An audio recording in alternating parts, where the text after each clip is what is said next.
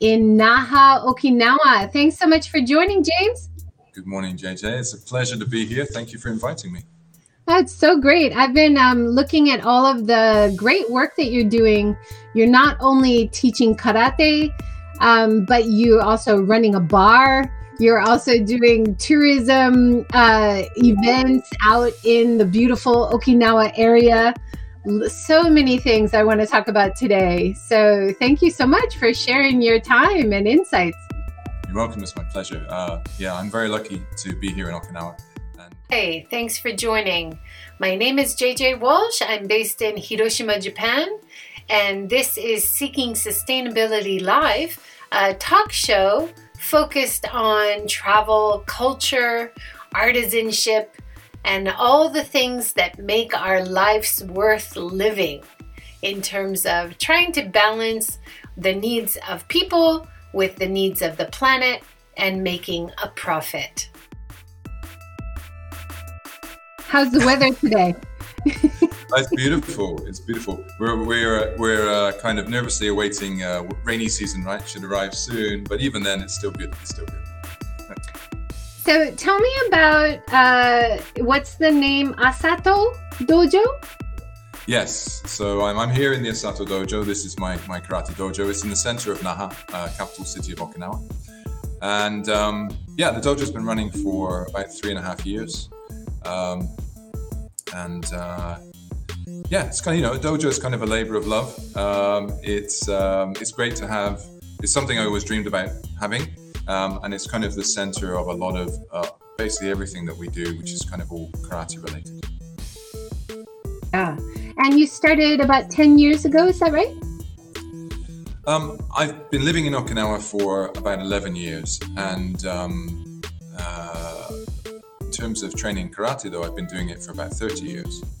Um, uh, so yeah, it's kind of been a been a, a lifelong path. Um, but my time in Okinawa has been um, yeah, fantastic. So I've been very happy, very lucky to be here for, like I say, just over a decade. I was listening to an interview and it sounded like uh, you started your experience in Japan at London when you were studying Japanese and then came to Hokkaido and then Osaka. So you haven't only been in Okinawa, you've actually been around Japan quite a lot. Is that right?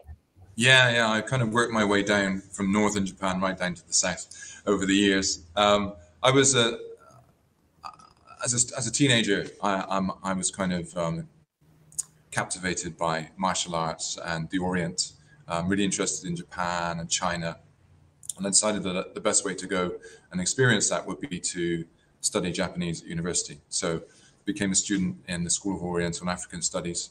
Um, and um, that got me on out to Hokkaido first as an exchange student. I had a fantastic half a year in Hokkaido. Uh, and then a couple of years after that, I went to Osaka and I ended up spending two years in Osaka, um, one year at Kansai University, and then another year.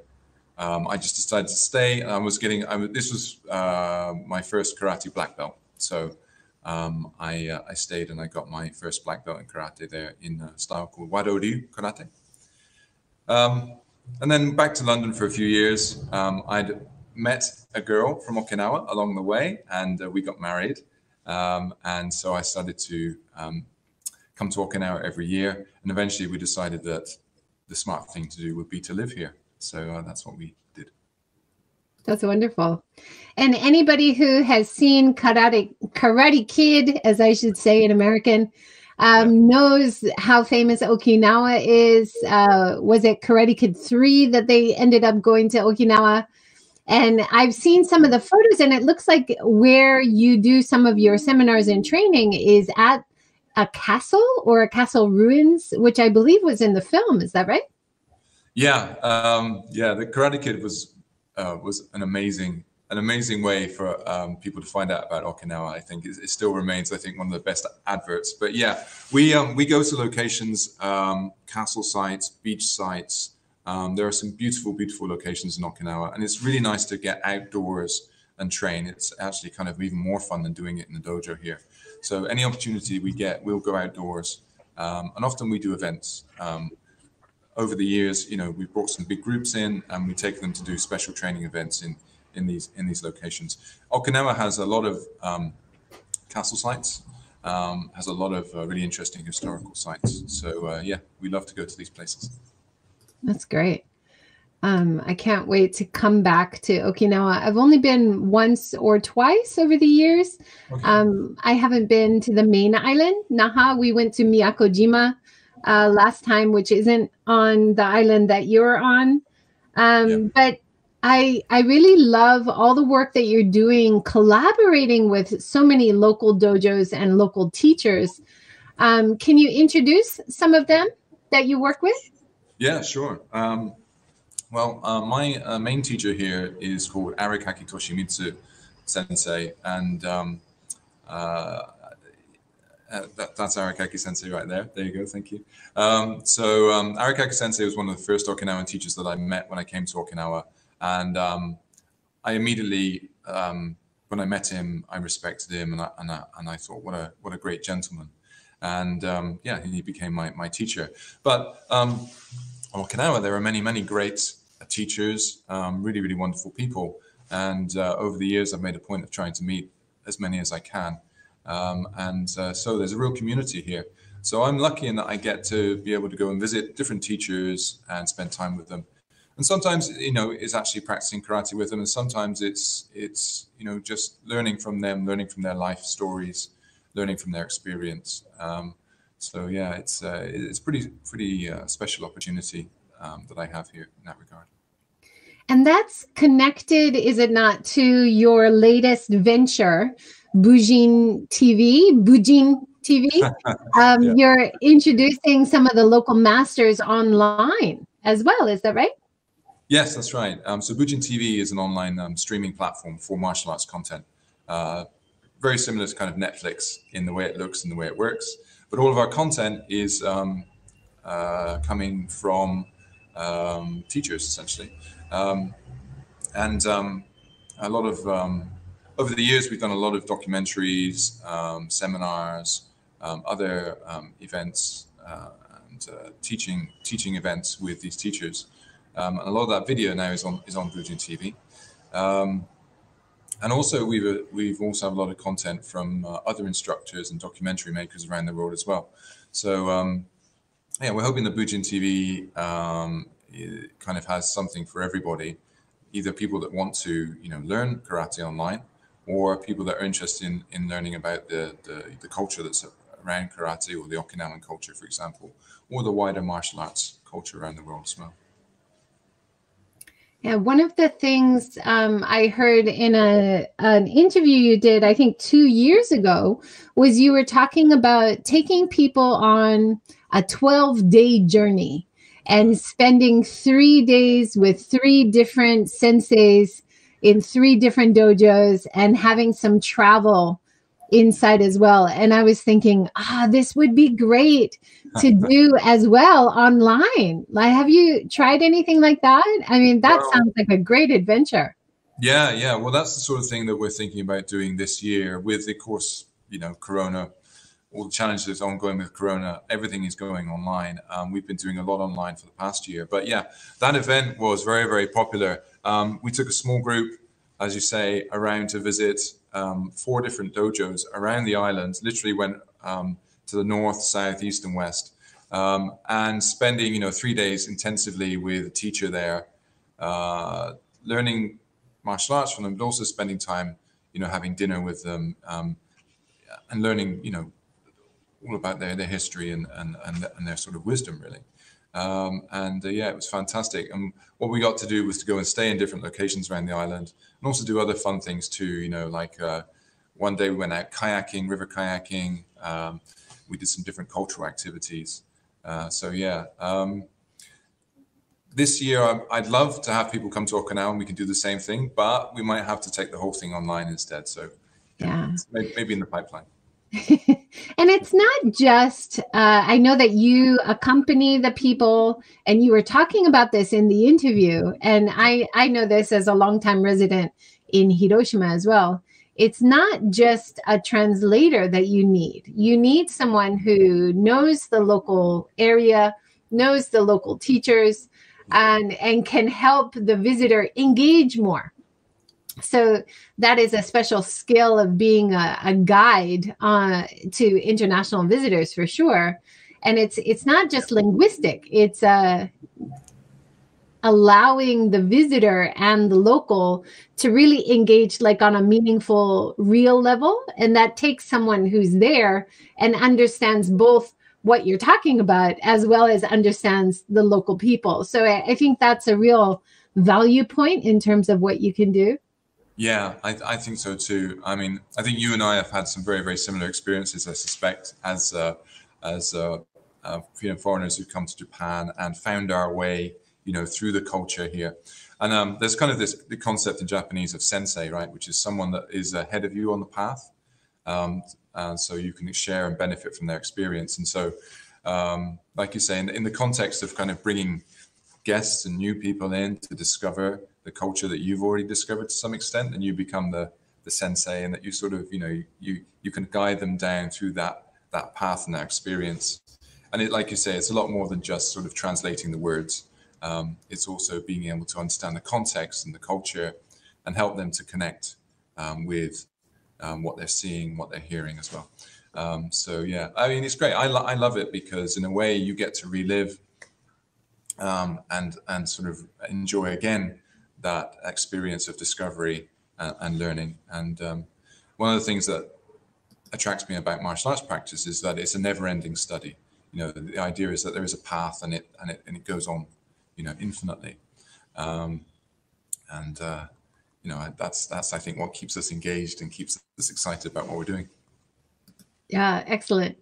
Um, let's talk about one of your recent projects that you did a hundred kata for Kobudo Day challenge. What was that about?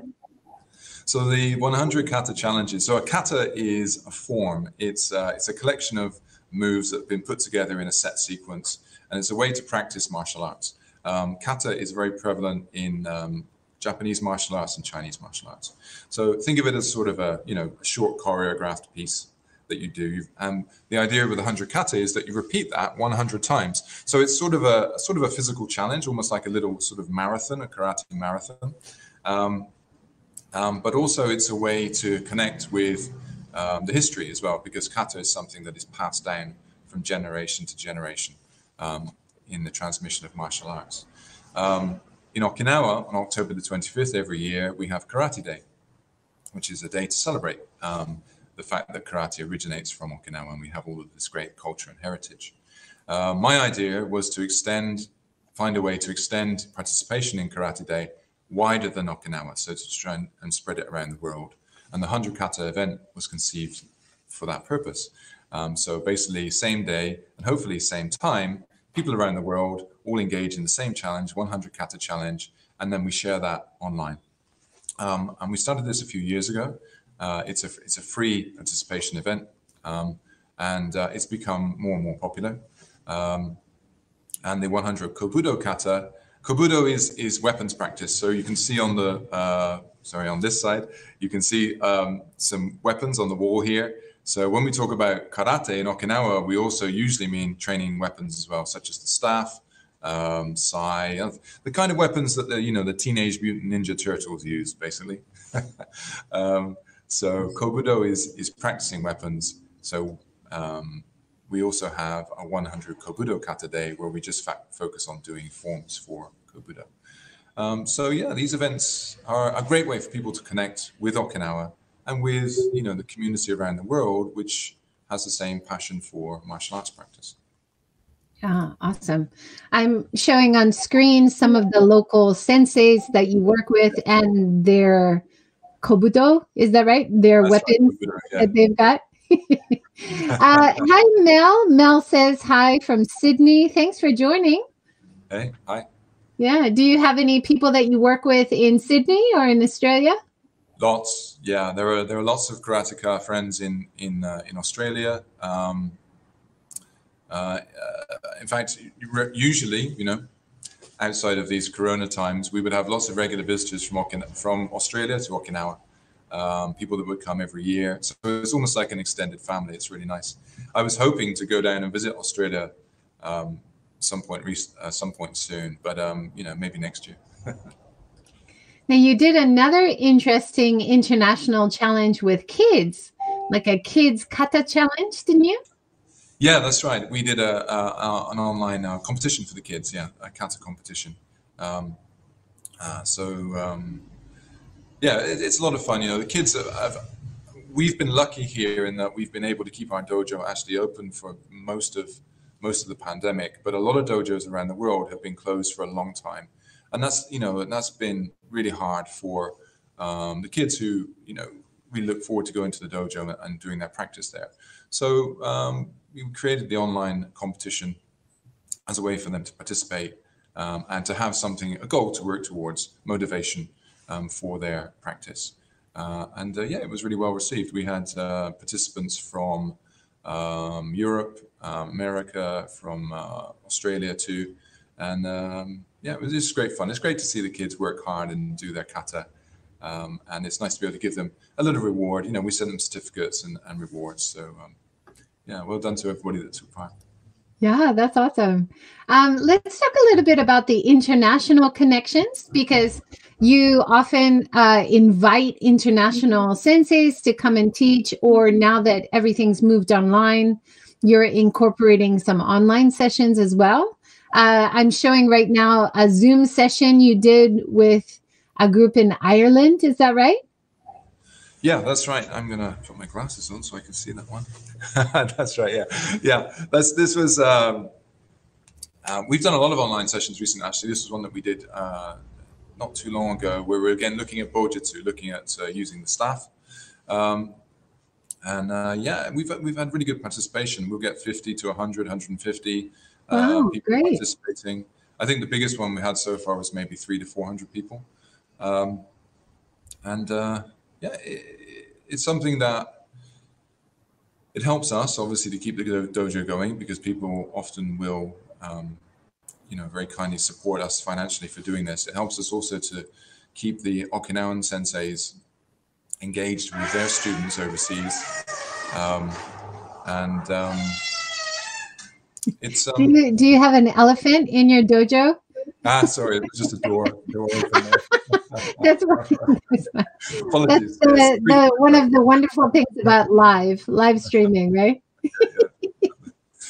um, um, so if someone is interested in your Zoom sessions, where's the the best way for them to get the information? Is that on your website or Facebook page?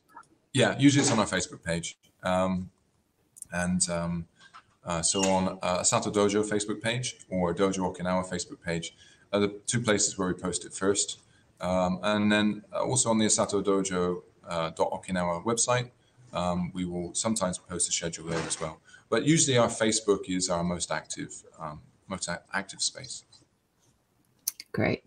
Um, you also do like fitness classes as well. It's not just karate that you're doing. You're you're also doing yoga or different kinds of. Is it the bell weights that I saw doing a bell weight class? So having that diversity has that helped with different revenue streams helped uh, with a bit more support for the dojo yeah yeah it has um, the um, you know uh, we have um, different groups that come in and use the dojo um, we offer fitness classes um, one-to-one training um, but also like for example uh, we have a yoga class in here this morning coming in. So it's nice that the dojo becomes a space for other activities. Um, you know, people that have an interest in well, wellness and uh, generally keeping themselves healthy, um, you know, are going to be interested not just in, for example, martial arts training, but also um, strength training, uh, flexibility training, uh, and general well-being. Um, so, um, yeah, um, the, the the dojo is a space for a lot more than just just karate training. I think that's so important um, to have like a an active network of a variety of people that you yep. collaborate with on the local and international level and then offering kids classes adult classes fitness classes the, you know this is something that it can all incorporate and kind of introduce to a new audience as well like karate is not just one tiny you know, specific vein, but you can do kind of a general knowledge thing and maybe introduce more people to karate and to the concepts and philosophy that way. Do you think so? Yeah, absolutely. Yeah. Uh, karate is, is a lot more than just studying fighting. And um, in fact, Okinawan karate is very much regarded as, as an is a lifelong study. So it's a way to develop as a, as a yourself as a um, to become a better person. Um, you do that through strengthening your body, but also strengthening your confidence, strengthening your mind, um, uh, and also learning to become more empathetic, learning to be more aware of yourself, to, to be more aware of your ego, for example. Um, and, and, I think to seek uh, more balance. So um, I think the people that are looking for, um, you know, more than just more than just a physical workout, um, find that with traditional karate practice. Of course, it is also a very effective martial art too if you decide to pursue it that way. I mean, my personal journey was that when I was younger, I just wanted to learn how to how to defend myself, um, and um, I just wanted a very very practical martial art. Um, but over the years, I've come to appreciate many many more aspects of and benefits that come from martial arts practice. Uh, and when, then once I came to Okinawa, and I began to you know, understand the, the actual context, the, the cultural, historical, even geographical context of, of karate and where it comes from, then it become even it became even more rich. So um, yeah, it's the, the karate is kind of a key that unlocks a lot more than than than just, for example, learning how to be good at at uh, you know physical self defense. Yeah, for sure. It helps you build confidence. Um, it helps you uh, feel uh, like you could defend yourself. So, in terms of kids feeling bullied at school or even adults feeling less than confident, it I notice it when I see people who are doing martial arts and they're walking around or doing presentations. There's some kind of inner strength to people that practice the martial arts. I find. Uh, we talked to some teachers who are teaching Aikido in Hiroshima. Um, my kids studied with Brad Weston in Hiroshima. Maybe you know, know him. Yeah, I know Brad. Yeah. And uh, it was great for my kids. It's great for international students in Japan. It just, yeah. it's a great bridge for anyone coming to Japan and feeling disconnected as well. Very much so. Yeah, absolutely. Um, karate for me has been a way to connect with uh, the local community. Um, it's been a way um, to get a deeper understanding of um, Japanese and Okinawan culture. Um, and like you say, um, it does it does help you to keep things in context. So uh, if you know, it's it's a there's a lot of visualization that goes on in, in karate training, in terms of you know, although you're usually training in a, in a friendly and safe environment. Okay, sorry. Yeah. Back. Safe we okay? I think we're back. Yeah, go ahead. Yeah. So, like I say, although karate is kind of paradoxical because when you go into a dojo, you hope to train in a fairly safe and friendly environment, but what you're doing is you're training something that is supposed to help you deal with very, uh, you know, the very difficult times in life, dangerous situations. And so it's it's sort of um, karate is almost like a like a metaphor for life, right? You kind of face difficult, um, challenging situations, and you you're taught strategies and you're given a way to experience a process of dealing with difficult situations. And I think that helps to therefore put the rest of your life in context. A lot of what we deal with in life is not as bad as it might seem at the time. Um, you know, um, it, it, might be stressful, but if you can take a step back from it, then it's actually not something that, that needs to be uh, something in which you are um, you feel out of control with or um, is, is, is truly something that you should worry about. Um, and I think the ability to sort of control your your mental state and to be able to take a step back and put things in context is a very, very important life skill. I certainly found that um, it's benefited me a lot. That's awesome. Uh, we have a comment from Salvatore. Greetings from karateka from Germany. I train in Oshiro Dojo near Frankfurt am Main, and I love it. Wonderful. Thanks for joining. Good to see you. Uh, speaking of more international collaborations, was it Mackenzie that you did a big uh, session with? Patrick McCarthy, sorry. Ah, Patrick McCarthy, yeah. Yeah, Patrick McCarthy is one of the leading um, international teachers uh, uh, for traditional martial arts uh, alive today. He's a prolific author and uh, an amazing teacher. Um, I'm very fortunate that he actually moved to Okinawa recently. He now lives here. And um, so, yeah, we, have done some collaboration recently. We're going to do a lot more. Uh, this kind of takes me back to the to that, that real core concept of sensei. You know, someone who's ahead of the path, ahead of you on the path, and you can really benefit from everything they've learned as you know in along that way. And uh, yeah, I'm learning a huge amount from from Patrick Sensei, and uh, yeah, he's an amazing teacher. That's wonderful. Uh, can you take us on a bit of a virtual travel on some of your karate history tours? Uh, where do you take people when you take sure, people sure. on those tours? Yeah, well, um, there are so one of the things that, that karate people are very interested in is sort of the roots and the origins of the of the art that they study, um, and uh, there's lots of uh, of that still dotted around Okinawa. There are two karate museums in Okinawa, so that we always take people there. That's a great place to start. Um, but then there are lots of sites where, for example, uh, the tombs and monuments to uh, famous karate teachers here, um, locations uh, where karate was taught or events happened, for example. Um, often um, there are stories which go along with um, you know the tales of the old karate masters, um, and we will take them to see these locations too. Uh, very often they're connected to the old royal court, uh, the Ryukyu kings and the monarchy. Uh, so Shuri Castle, for example, is uh, a site that we visit very often and provide uh, and give people guided tours around. Um, but yeah, Okinawa is is just absolutely full of, of historical sites. It um, one of the things I've noticed over the past 10 years is that uh, tourism in Okinawa has has really grown. A lot of it is Asian tourism, um, and um, a lot of so people you know coming from other wonderful Asian destinations where you have equally equally great you know beaches and things like that, but they're coming here for uh, the culture and the history, and uh, so yeah, uh, it's. Uh, there's, there's, there's a, a lots of places to go and see. When we when we listed all out, you know, we, we come up with you know over 100 different locations where we'll, we'll take people around. Yeah.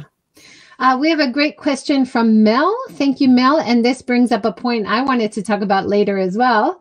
Um, do you have a, a coordination with other styles of martial arts? I noticed that you had karate and sumo as one of your themes. That was so interesting. Yeah, yeah, we do. I love I love to um, um, kind of cross train and learn from different arts. Um, we often have other uh, guest teachers come in and uh, teach here. And uh, yeah, and uh, over the years, I've also taken part in other martial arts like this one. This is Okinawa Sumo, uh, local wrestling tradition.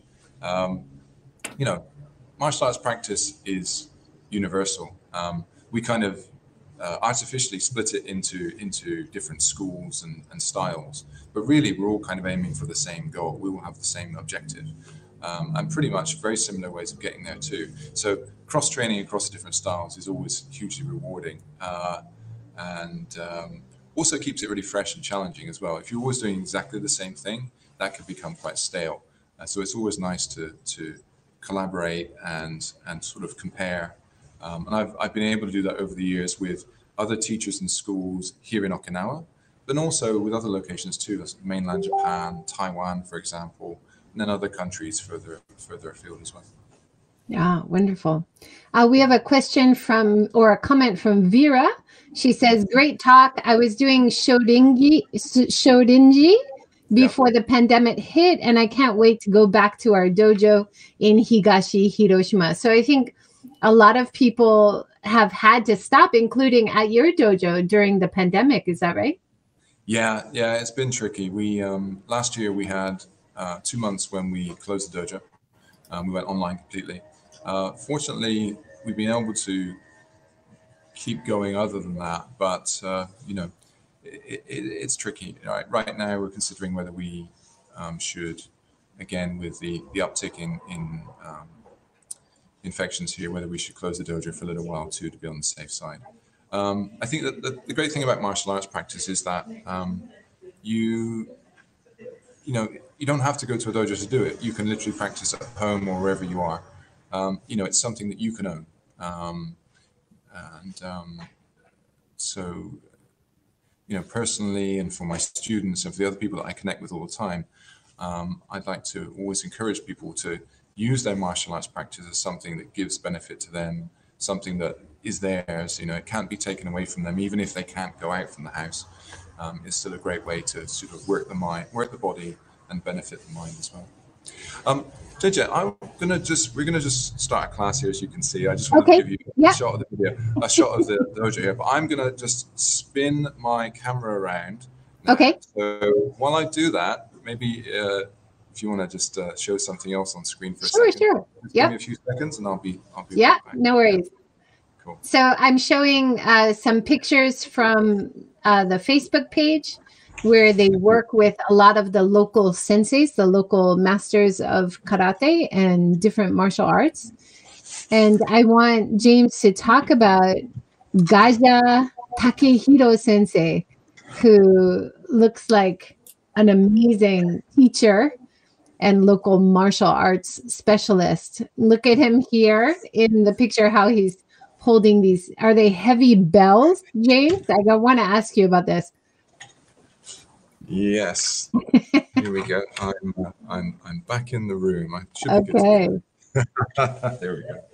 Yeah. Let me just adjust a little bit here. Yeah. Oh, that's, uh, that's taka, great. Yeah. There we go yeah, so actually you get to enjoy the uh, the shodo here on the wall behind me. um, yeah. Um, so yeah, so you're looking at, at uh, um, Gaja Takehiro Sensei. Gaja Sensei is amazing. He practices a style called Uechi-ryu, which is has a reputation of being one of the toughest, strongest styles of karate on Okinawa, and um, he is close to 80 years old, um, and just in amazing shape. Um, but he also has the best sense of humor. He smiles and he laughs all the time, but he could literally punch a hole through you if he wanted to. But he's just such a nice man, you know. And uh, that's the that's the thing. I, I, I so many Okinawan senseis are like that. You know, they're incredibly physically uh, impressive, but they are such wonderfully like, kind and gentle people. Um, uh, Sensei um, we, have done some seminars together. Uh, actually, we did a lovely event where he was one of the teachers for the um, the 12 day um, intensive course that we did, where we took three days at each location. And um, the students that I took to train with him, they just loved him. He had a wonderful time. Um, and um, physically very demanding training, but you're just smiling all the time because he's smiling all the time, right? So it, it's it was wonderful. Yeah, it's not really your typical, or what I imagine your typical karate sensei would be smiling. I, I remember we studied for a very short time karate in Oita, and the teacher was so strict. Yeah. And even when you know we were in pain, they would say, "Just fight through it," you know, in that mm-hmm. gaman spirit. Um, I can't imagine a teacher smiling.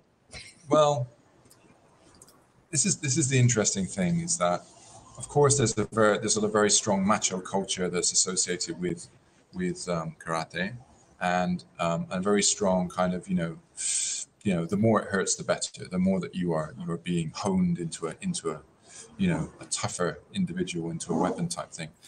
But also, there's a lot of a lot of times when when when um, if I'm being very honest, there's a lot of times when um, bravado or just this this need to project this sense of being very tough and strong is used to try and let's say fill in some of the gaps so you know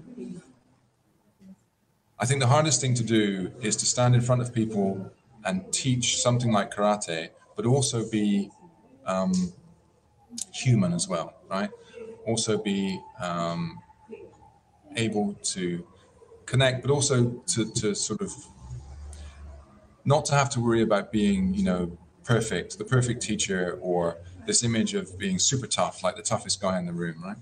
People often want that; they expect it from a martial arts teacher. But actually, the martial arts teachers I respect the most are the ones who are confident enough in themselves to to be themselves and not to have to be, you know, the super tough bad guy at the at the front of the dojo. Um, so you know, there lots of people have different ideas about about how you should teach karate and, and how you the image that you should project around karate. Um, some people will not agree with my views on it, but um, like I say, I've been training for 30 years or more.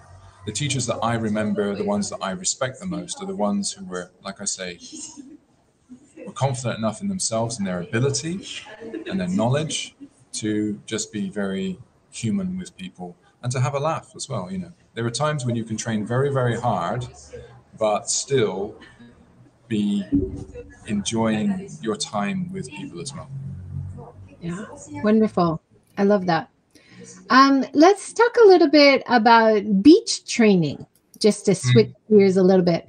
You you try uh, different kinds of activities to bring people in yeah. one of the events it looks like you do maybe not right now during coronavirus but maybe hopefully you can bring back uh, sometime because you're outdoors and you can social distance is this beach training and barbecue party yeah um, i was actually at the beach yesterday training um, i love to go to the beach and train um, right now yeah we're not doing the barbecue parties you know common sense of course uh, prevails but um, yeah, um, there's nothing better than going down to the beach, training, you know, going for a swim, and enjoying a barbecue afterwards.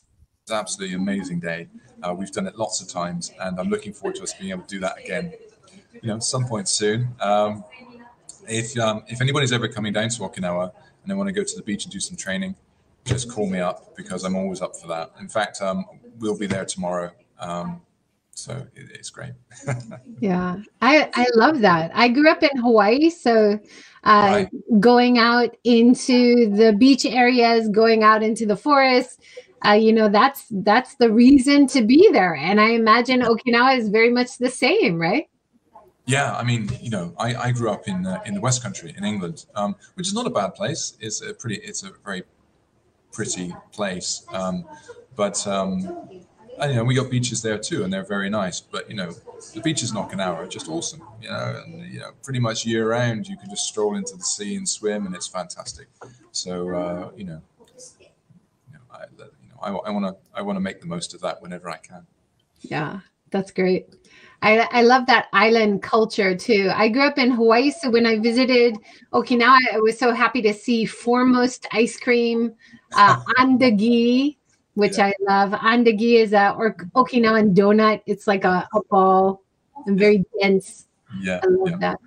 yeah, yeah I, I, almost I almost reached for the andagi here, and often I'll have some on my desk. oh yeah, my gosh, they're so good. And then Okinawa is also famous for the black sugar or the really dark sugar, right? Yeah, yeah, the kurosato. Yeah, um, yeah. Um, Yes, um, the, the, the cane sugar is uh, is famous uh, product of Okinawa. Actually, my wife's um, business is a sweet making store, uh, so it's traditional sweet makers. And actually, what I over the years, you know, uh, that I, have helped out in store, and, and a lot of that is using sugar to make these um, these wonderful traditional sweets, which are served with with tea, with green tea. Um, so yeah, the uh, there's some lovely uh, the food here is fantastic, um, and uh, some, some some really interesting, unique um, cuisine here as well. So, uh, you know, the champuru.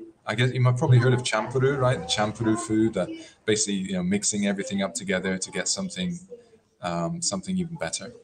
Um, so, uh, yeah, it definitely worth visiting Okinawa just to enjoy the food and the beaches.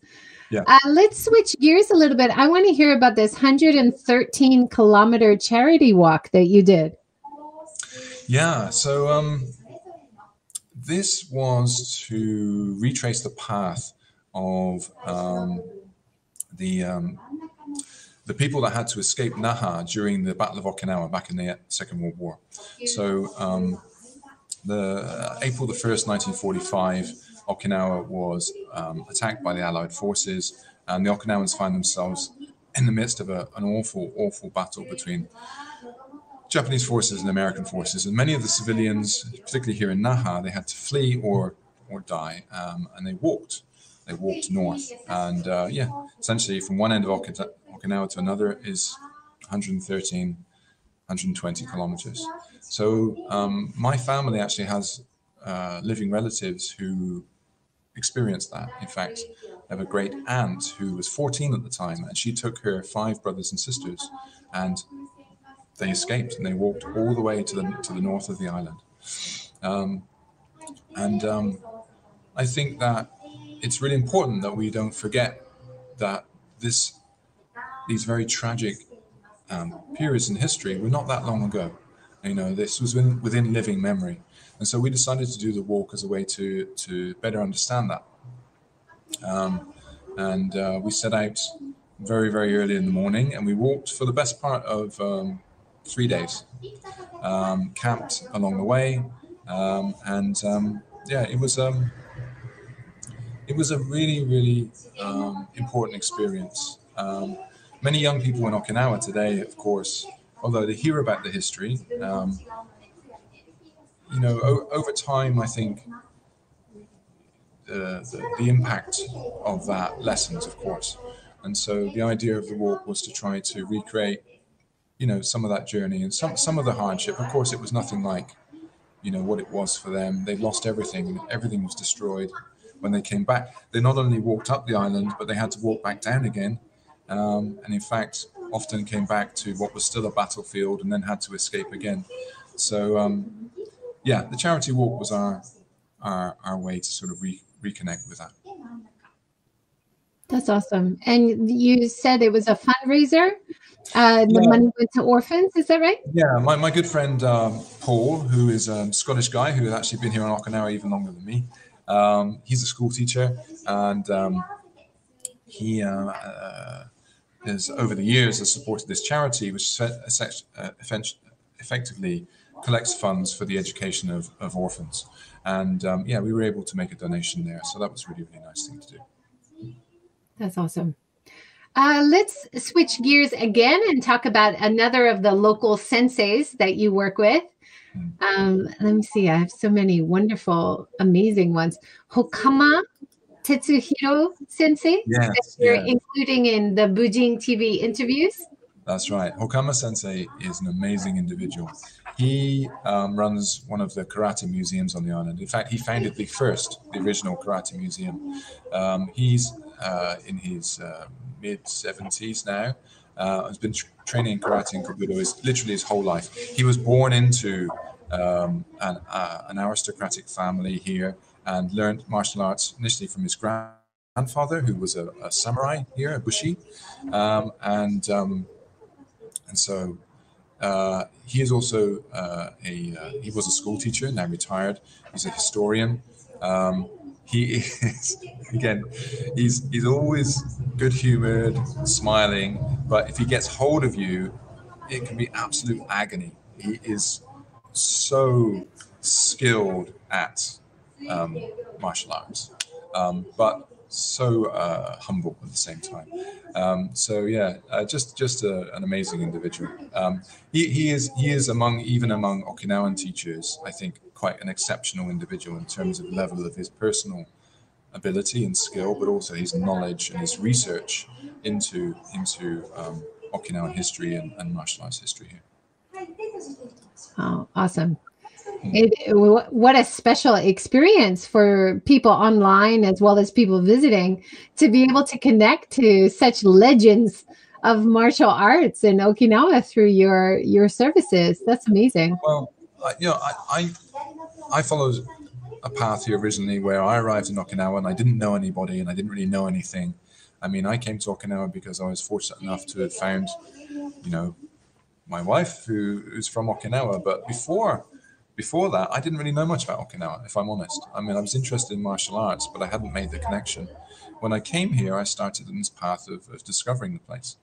And um, I'm, I'm, sure that you also feel this as someone who's spent a lot of time in Japan there's a, there's a sense, a great sense of, I think, accumulated gratitude. People are so kind to you, uh, they're so hospitable when you come to Japan um, that I almost feel like, and, and, and there's no way that you can you can individually repay everybody the, the kindness that they show you um, on your path. But what you can do is, is is repay that in kind. I think generally by by trying to assist others in the same way. Um, so that's my, my, my feeling about it is that you know I love to share um, what I've enjoyed and, and, experienced here, and also share the, the the great friendships that I've made here, the people that I've met, um, and um, you know that's uh, essentially that's at the core of, of of most of what I do, um, and uh, yeah, it, a lot of that's happening online now, of course, because of um, it's difficult to come to Okinawa. But I'm really looking forward to hopefully end of this year, early next year, when hopefully the gates are opened and people can come back again. Yeah, that'd be awesome. Uh, we have uh, Pablo from LA joining and Louise Puppy from New Zealand. Thanks so much for joining, guys. Having a great talk from Okinawa, talking about martial arts and karate today. Uh, let's talk about another of the local legends that you work with, um, Minoru Higa. Ah, yes. so Higa Sensei um, is one of the, he's kind of one of the most famous Okinawan teachers alive today. Um, he's a very um, strong individual. He was a power lifter as well as a, um, a lifelong um, karate student. And he comes from a family of karateka, so it's, it's, it's in their DNA. Um, but again, he's a lovely, lovely gentleman, kindest, kindest person you'll ever meet. Um, but he could literally you know, punch through a wall. He's uh, he's in his late seventies now, I think, um, and uh, he's a great ambassador for um, for karate. His way of teaching is to is to exhaust you physically, so that you get past kind of trying to be strong and trying to show off, you know, all your physical power he exhausts all that, where you know, spends most of the class just completely fatiguing you, and then you start to learn. Because once you you you know you're able to drop all the all the the physical power, which gets in the way of learning, then you're ready to, to learn technique, which is, I think, a really, really interesting approach to it. That's awesome. I love this quote that you shared on the Facebook page that he says uh, karate is not for a rank, glory, or for revenge. It is a way of life. Yeah, yeah. I mean, yeah, great wisdom from him there. You know, you talked about island life before. You know, when I think people that live in an island community, they're very aware of the need to get along with everybody else it's not like you know everybody's perfect and you won't have some disagreements with people from time to time but um, you know it's like it's like being in the same boat right? When you're an island right? You have to find a way to work together or everybody's going to suffer. And uh, i was told that there's a saying in okinawa which is that uh, if you kill somebody you should dig two graves because you know it's going to come back on you right? Um, and uh, so this this idea that uh, in Okinawa is that you karate should not be about you know um, hurting other people. It should be about protecting society, protecting the peace, you know, um, keeping the peace in society. And um, that's very much an ethos which pervades Okinawan karate. Now, within that, there are a great range of different personalities and individuals, of course, you know, um, but the general culture and ethos, which I love very much, is is that it's better to extend extend friendship to everybody um, and uh, and proceed on that basis. You know, there's a saying in Okinawa in Okinawan language which is "ichariba chode," which means uh, once we meet, we are family. And um, you know, it's not the idea that that you know you should just implicitly trust everybody regardless of, but it's the idea that that you you give people the opportunity to act like family, to become friends. Um, I think karate gives you the um, the sort of the ability then to deal with the situation if they decide not to be. but generally, if you extend the hand of friendship to people, then they they, they will become friends. Right? So. Wow, great! I love that. Um, the philosophy of connecting amongst people as humans and having meaningful connections. That it's really powerful. Not only understanding how to live your life, but how to improve the lives of others around you. Yeah, I think again, it's an interesting paradox. I mean, people look at karate training as something that fosters perhaps the the more um, violent or competitive tendencies in people, but actually, it it's the opposite. You know, sustained um, martial arts training tends to make people more empathetic. It tends to make them be able to put themselves into other people's shoes and to understand perhaps the, the, the difficulty, the pain, or the hardship that other people experience too. Um, it tends to be a, a an ego suppressant, right? Um, which you know, ego tends to be the thing that gets in the way of our, us having good relationships with other people around us. Yeah, and also having happiness, accepting happiness uh, as well. Um, so for all those reasons, um, karate practice, I, I, think, is for me certainly it's um, it's a very very rewarding uh, thing to do. Wonderful. Uh, can you tell us about Mineo Toguchi Sensei? yeah, sure. Um, Mineo Sensei is um, yeah, uh, uh, he's a guest teacher instructor at my dojo. He comes and teaches once a week. He is a full contact karate champion multiple times in Okinawa. He is a beast of a man. He's bigger than me. He's an Okinawan. He's bigger than me, right? Which is makes him exceptionally a bit of a giant when it comes to Okinawan terms. But again, he's a lovely, lovely fella. Um, he, um, um, what, what, were we doing the other day? Uh, uh, he, he, runs a little restaurant and um, and uh, and his karate training um, but his karate training is something that he's done since he was a child. Uh, his sister also is, is, exceptionally good at karate. In fact, she's probably even more skillful than he is. Um, and uh, but he's also a musician. So um, the other day he was playing playing the the sanshin, um, and uh, often we've done karate events in the past. I mean, his karate demonstration is awesome. I mean, he particularly he's good at breaking things like baseball bats and uh, great big thick planks of wood and, and things like that, right, with his bare hands. Um, but actually, some in some ways more impressive is when he pulls out the uh, the sanshin and starts playing away the background to everybody else in the demonstration. Um, that's really cool. You get the real kind of traditional atmosphere then. Wow, that's awesome. So, do you find uh, quite useful to have a bar as well as a dojo so that you can have off time after practice to let loose and play music and connect on a more personal level? Yeah, um, the Dojo Bar uh, opened in 2011. Um, right now, I have to say it's closed because of the whole Corona situation. Um, but we ran for nine years, and uh, the Dojo Bar was a meeting place. It was a place where you um, you knew that you would meet other people of a like mind uh, and with similar interests. Uh, it was uh, a karate themed bar and um, but um, an international bar. So actually, surprisingly, in in Naha, although it's a quite a you know uh, quite a big tourist destination, there are not that many international bars. So the dojo bar became a place where a lot of people would come um, and they would find, you know, um, you know, they have a beer and a pizza, but also they'd find a lot of local information from myself and from my staff and from the other people there. So it really was a sort of a, a a touch point for everybody.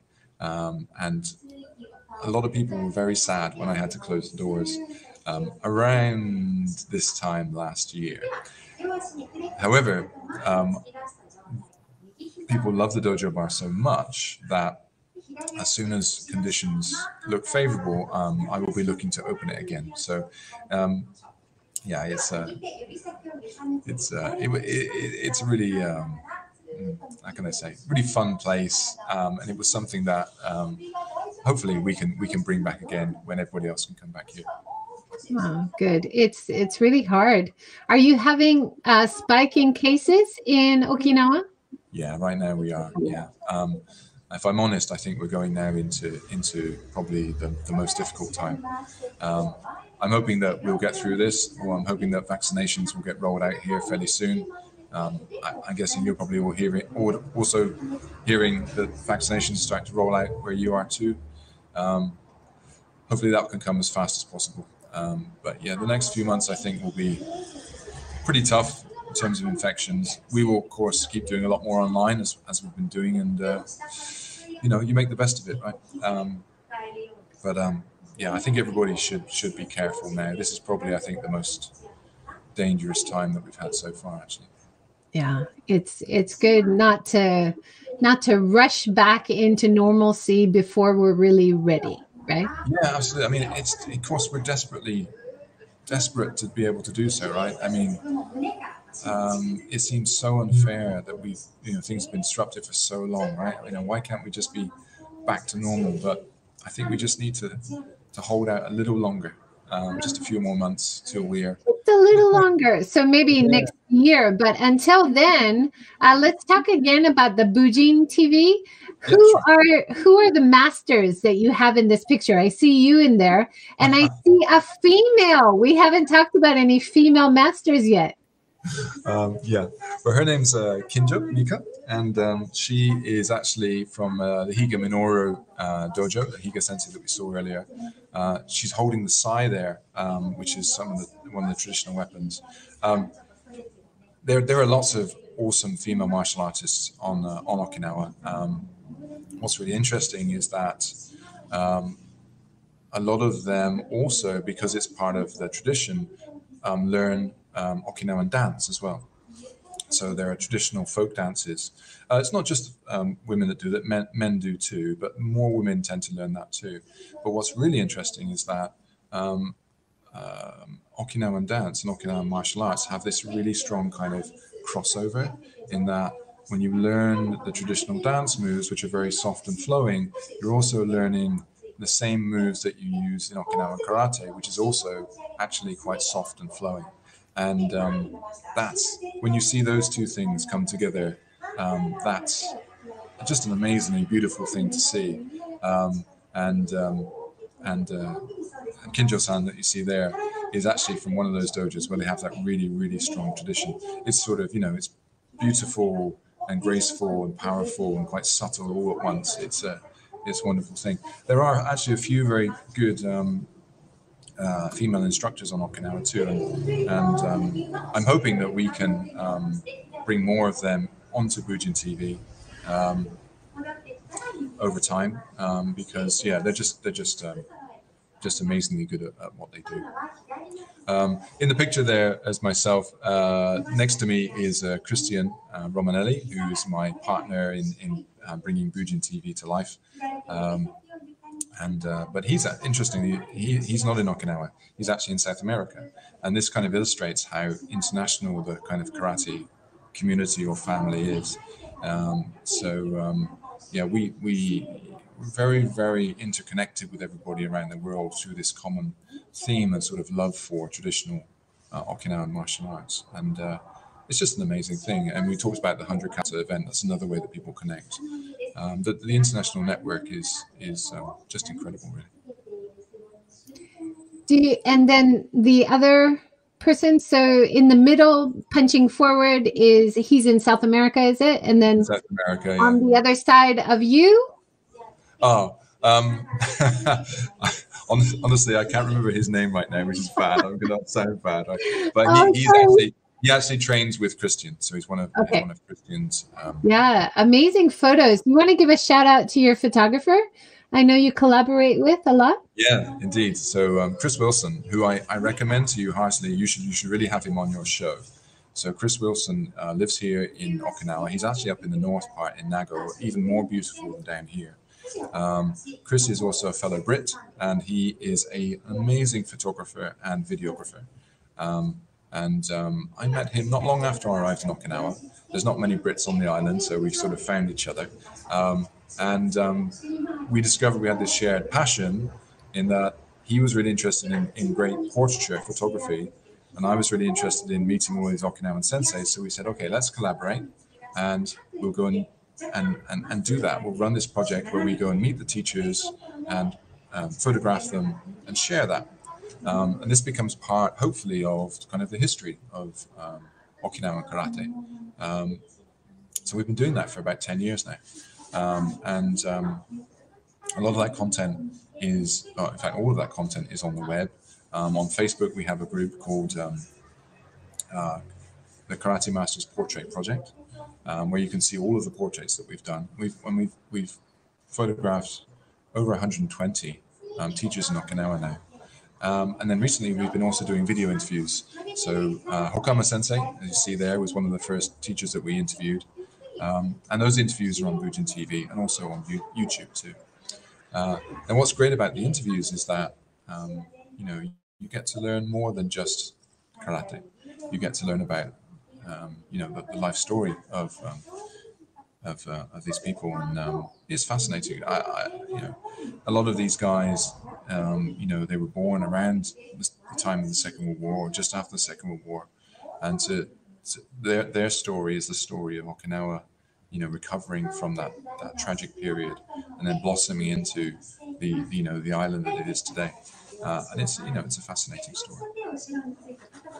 That's wonderful. Thank you so much. We've uh, had so many different topics covered this morning and uh, great introduction of Okinawa and Okinawan martial arts as such a, a unique place to visit, but also a great philosophical type of karate and martial art to discover if you're in that area or even while we are at stay at home definitely a great resource for people to connect with you james and connect to bujin tv and all the great online content you're putting up. Thank you so much.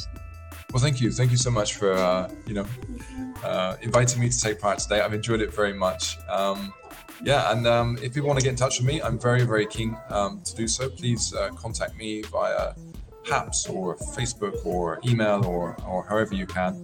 Um, and if you're ever coming to Okinawa, then uh, yeah, please uh, get in touch and come and visit the dojo. Um, we are happy for uh, experienced karateka or absolute beginners to come to the dojo anytime and join us in training and enjoying training um, and uh, join our events too. Well, I, I love everything that you're doing. I love all of your promotion of not only karate, but of the local masters and being the bridge uh, to help people make meaningful connections while they're there and learning karate. So thank you so much, James. You're doing a great job. Keep up the great work.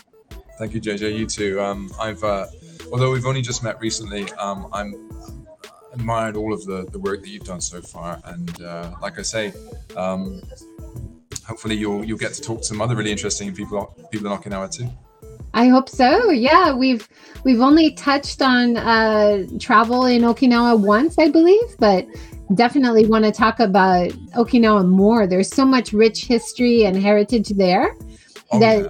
it's such a unique place. Wonderful. Yeah, absolutely.